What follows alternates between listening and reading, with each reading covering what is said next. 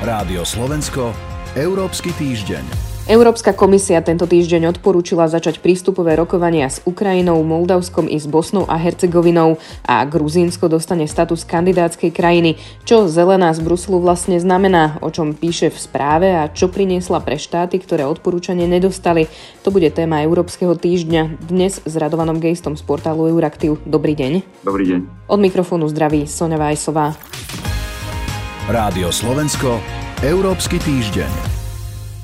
Pán Geist, povedzme si na úvod, ako dôležité to odporúčanie Európskej komisie vlastne je. Napríklad v prípade Ukrajiny jej prezident Volodymyr Zelenský hovorí o silnom historickom kroku, ktorý otvára dokonca cestu k silnejšej Európskej únii. Samozrejme, je to dôležitý krok. Ak si pamätáme, ako podobný krok bol vnímaný na Slovensku, keď po roku 98 sa zmenila vláda, Slovensko mohlo začať prístupové rokovania a tým pádom sa pripojiť k ostatným okolitým krajinám. Aj u nás to bolo chápané ako dôležitý krok k členstvu v Európskej únii. Samozrejme musia to potvrdiť členské krajiny jednomyselným súhlasom, ale ak to potvrdia, tak znamená to, že Ukrajina začína rokovať postupne v jednotlivých kapitolách o tom, ako prispôsobiť fungovanie svojich inštitúcií, svoje zákony, svoju ekonomiku tomu, aby sa jedného dňa stal členom Európskej únie.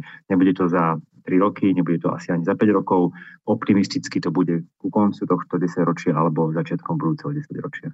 Myslím to tak aj, že akú váhu vlastne to odporúčanie Európskej komisie má, ako ho vlastne rešpektujú, respektíve berú do úvahy členské štáty. Lebo napríklad Maďarsko už hovorí o blokáde napríklad ukrajinského vstupu. Väčšinou to členské štáty rešpektujú, lebo Európska komisia rozhoduje na základe nejakých kritérií, či je krajina pripravená na to, aby začala predstupové rokovanie. Čiže v drvej väčšine prípadov s tým nie je problém s týmto začatím predstupových rokovaní, ale mali sme precedens. Severné Macedónsko, Bulharsko blokovalo de facto dva a niečo rokov začatie predstupových rokovaní, napriek tomu, že Európska komisia tvrdila, že Macedónsko je pripravené. Išlo o spor kvôli bulharskej národnostnej menšine. V skutočnosti to bolo viac spojené s uh, vnútropolitickými bulharskými vecami ako s čímkoľvek, čo sa deje v Macedónsku. A to isté sa teraz môže stať uh, na Ukrajine. Európska komisia dala Ukrajine podmienku, aby posilnila práva národnostných menšín, dali konkrétnu požiadavku, čo má implementovať do svojej legislatívy.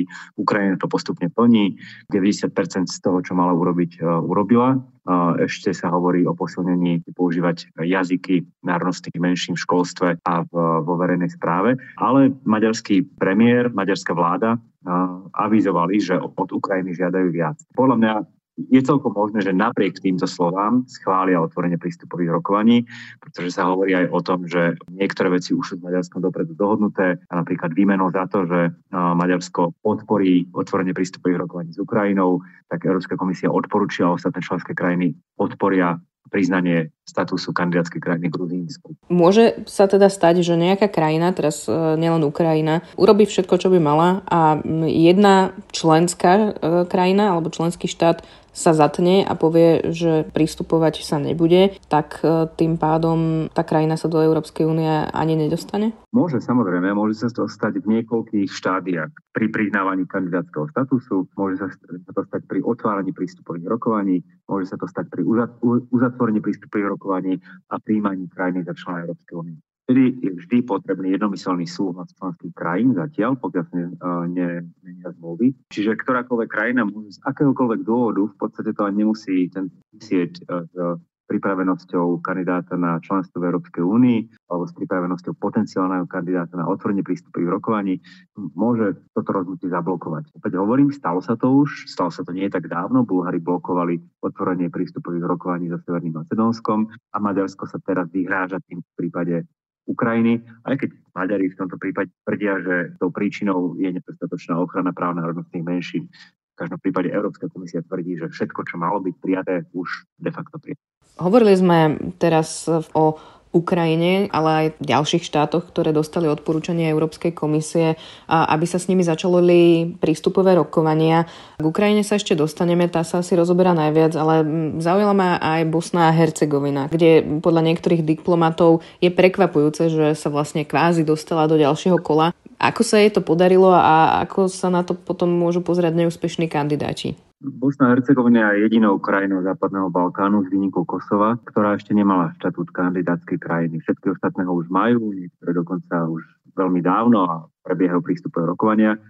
Bosna a Hercegovina má svoje kultúrne problémy, Je to federácia, veľmi, veľmi, veľmi nepevná federácia, a najmä srbská časť, hovorí sa, že aj pod vplyvom Ruska blokuje viaceré reformné kroky. Teraz to priznanie kandidátskeho statusu je v prvom rade podmienené, to znamená, Hercegovina stále bude musieť ešte, stále bude musieť ešte splniť nejaké podmienky a je to skôr politický taký politický krok alebo, alebo ukážka dobrej vôle, že dvere do Európskej únie nie sú zavreté, naopak celý západný Balkán, Balkán má otvorené, a prav, ale samozrejme je potrebné plniť podmienky, je potrebné demokratizovať štát, bojovať efektívne proti korupcii, posilňovať právny štát. Ďalšie odporúčanie, keď spomínate teda tieto štáty, dostalo aj Gruzínsko. Gruzínsko je trošku prekvapením, pretože v čase, keď bol priznaný, priznaný štatút kandidátskej krajiny Ukrajine a Moldavsku, tak Gruzínsko bolo z tohto vyňaté z dôvodu, že Gruzinsko má vládu, kde môžu byť vážne pochybnosti o tom, či tá vláda chce budovať vo svojej krajine liberálnu demokraciu.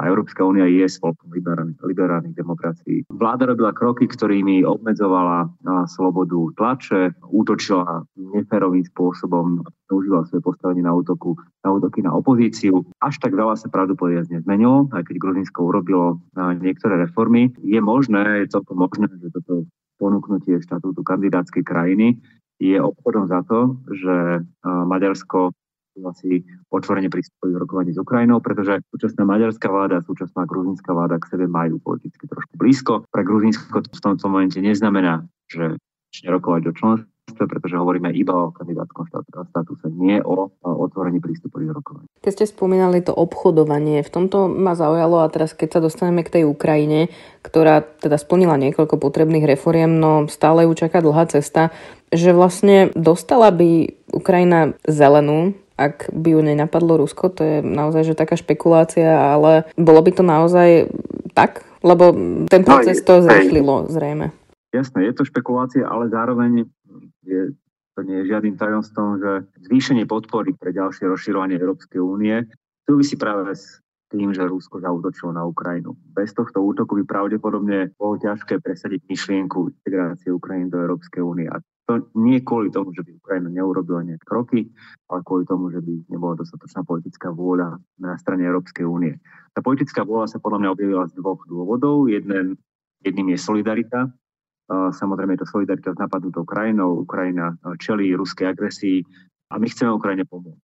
Chceme jej pomôcť z ľudských dôvodov, ale chceme jej pomôcť aj z politických dôvodov. A tu sa dostávam k tomu druhému dôvodu, to, že členstvo Ukrajiny alebo približovanie sa Ukrajiny k Európskej únie únii to nie je iba vec solidarity, ale je to aj vec racionálneho záujmu Európskej únie. A Európska únia tým, že sa krajina stane stabilnou, proeurópskou, že bude integrovaná Európska únia tým veľa získať a môže tým veľa získať aj práve preto, že dnes je v Rusku vláda, ktorá sa snaží obnoviť nejaké, nejaké imperiálne sny a, a ak sa jej to podarí na Ukrajine, pokojne môže pokračovať ďalej a môže sa rozhodnúť, že obnoví svoje imperium v Pobalti alebo svoju sféru vplyvu v Strednej Európe. A ďalším faktom je, že Ukrajina naozaj, spotreb, naozaj splnila niekoľko tých potrebných reforiem, ktoré od nej vyžadovala Európska komisia. Áno, na rozdiel od predchádzajúcich vlád administratíva Vladimíra Zelenského mnohé reformné, reformné kroky urobila. Ukrajina dostala sedem konkrétnych podmienok, ktoré musí naplniť na to, aby sa z tej krajiny, ktorá je iba kandidátskou krajinou, stala aj krajinou, ktorá vedie prístupové rokovania a tieto podmienky na 90% teraz naplnila a predpokladám, že ich do konca roka možno naplní, naplní na 100%. Čiže bez toho, aby na Ukrajine nebola podpora pre integračný proces, bez toho, aby ukrajinská vláda nerobila kroky v posilňovaní právneho štátu, boja proti korupcii, deoligarchizácii krajiny, posilňovania slobody médií a tak ďalej a tak ďalej. Bez toho by samozrejme žiaden prístupový, žiaden integračný proces nebol. Ešte by ma zaujímalo e, na záver, že ako vlastne ten proces e, bude vyzerať. E, už sme hovorili o tom, že by mal byť jednotný súhlas členských štátov únie na to, aby sa rozbehli tie rokovania. Malo by sa to udiať, toto rozhodovanie na decembrovom samite v Bruseli. Čo sa bude ale teda diať potom?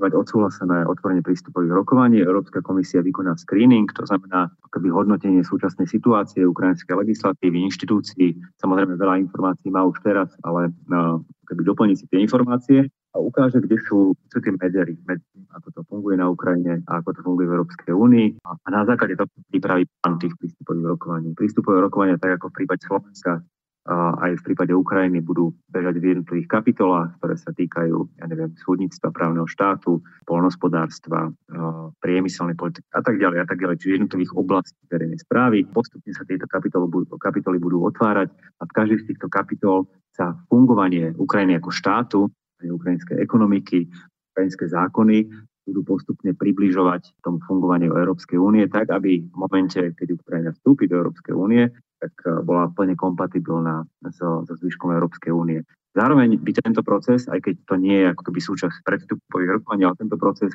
bude pravdepodobne bude, bude musieť byť využitý na to, aby sa rekonštruovala a posilnila ukrajinská ekonomika, ktorú ruská agresia, čo aj ako HDP Ukrajiny sa brutálne prepadlo po ruskej agresii. Ak sa Ukrajine, a dúfame, že sa jej podarí vyhrať vojnu, že vyhnať ruských okupantov, tak to ďalšou najväčšou bude obnoviť ekonomiku a určite to bude aj s pomocou európskych investícií, európskej pomoci. Nie je to niečo, čo by bolo nejakou formálnou podmienkou prístupového procesu, ale je to určite dôležité preto, aby v momente, keď Ukrajina vstúpi, tak aby bola plnohodnotným členom, aj ekonomicky plnohodnotným členom Európskej únie. A ten proces je asi potom podobný aj pri Moldavsku. Áno, tým rozdielom samozrejme, že Moldavsko dnes netrpí pod nejakou priamou ruskou agresiou, hoci časť moldavského územia, separatistické Podnestersko, je de facto okupované ruskými jednotkami, ktoré sa tam zastierajú štatútom mierových, mierových zborov. A, a samozrejme Moldavské je o mnoho menšou krajinou Ukrajina, čiže aj ekonomicky tá integrácia bude jednoduchšia. Uzatvára Radovan Geist, ďakujem vám za rozhovor. Ďakujeme, do počutia. Počúvali ste Európsky týždeň, ktorý nájdete aj v podcastových aplikáciách. Za pozornosť ďakujú portál Euraktiv a od mikrofónu Sonja Vajsová.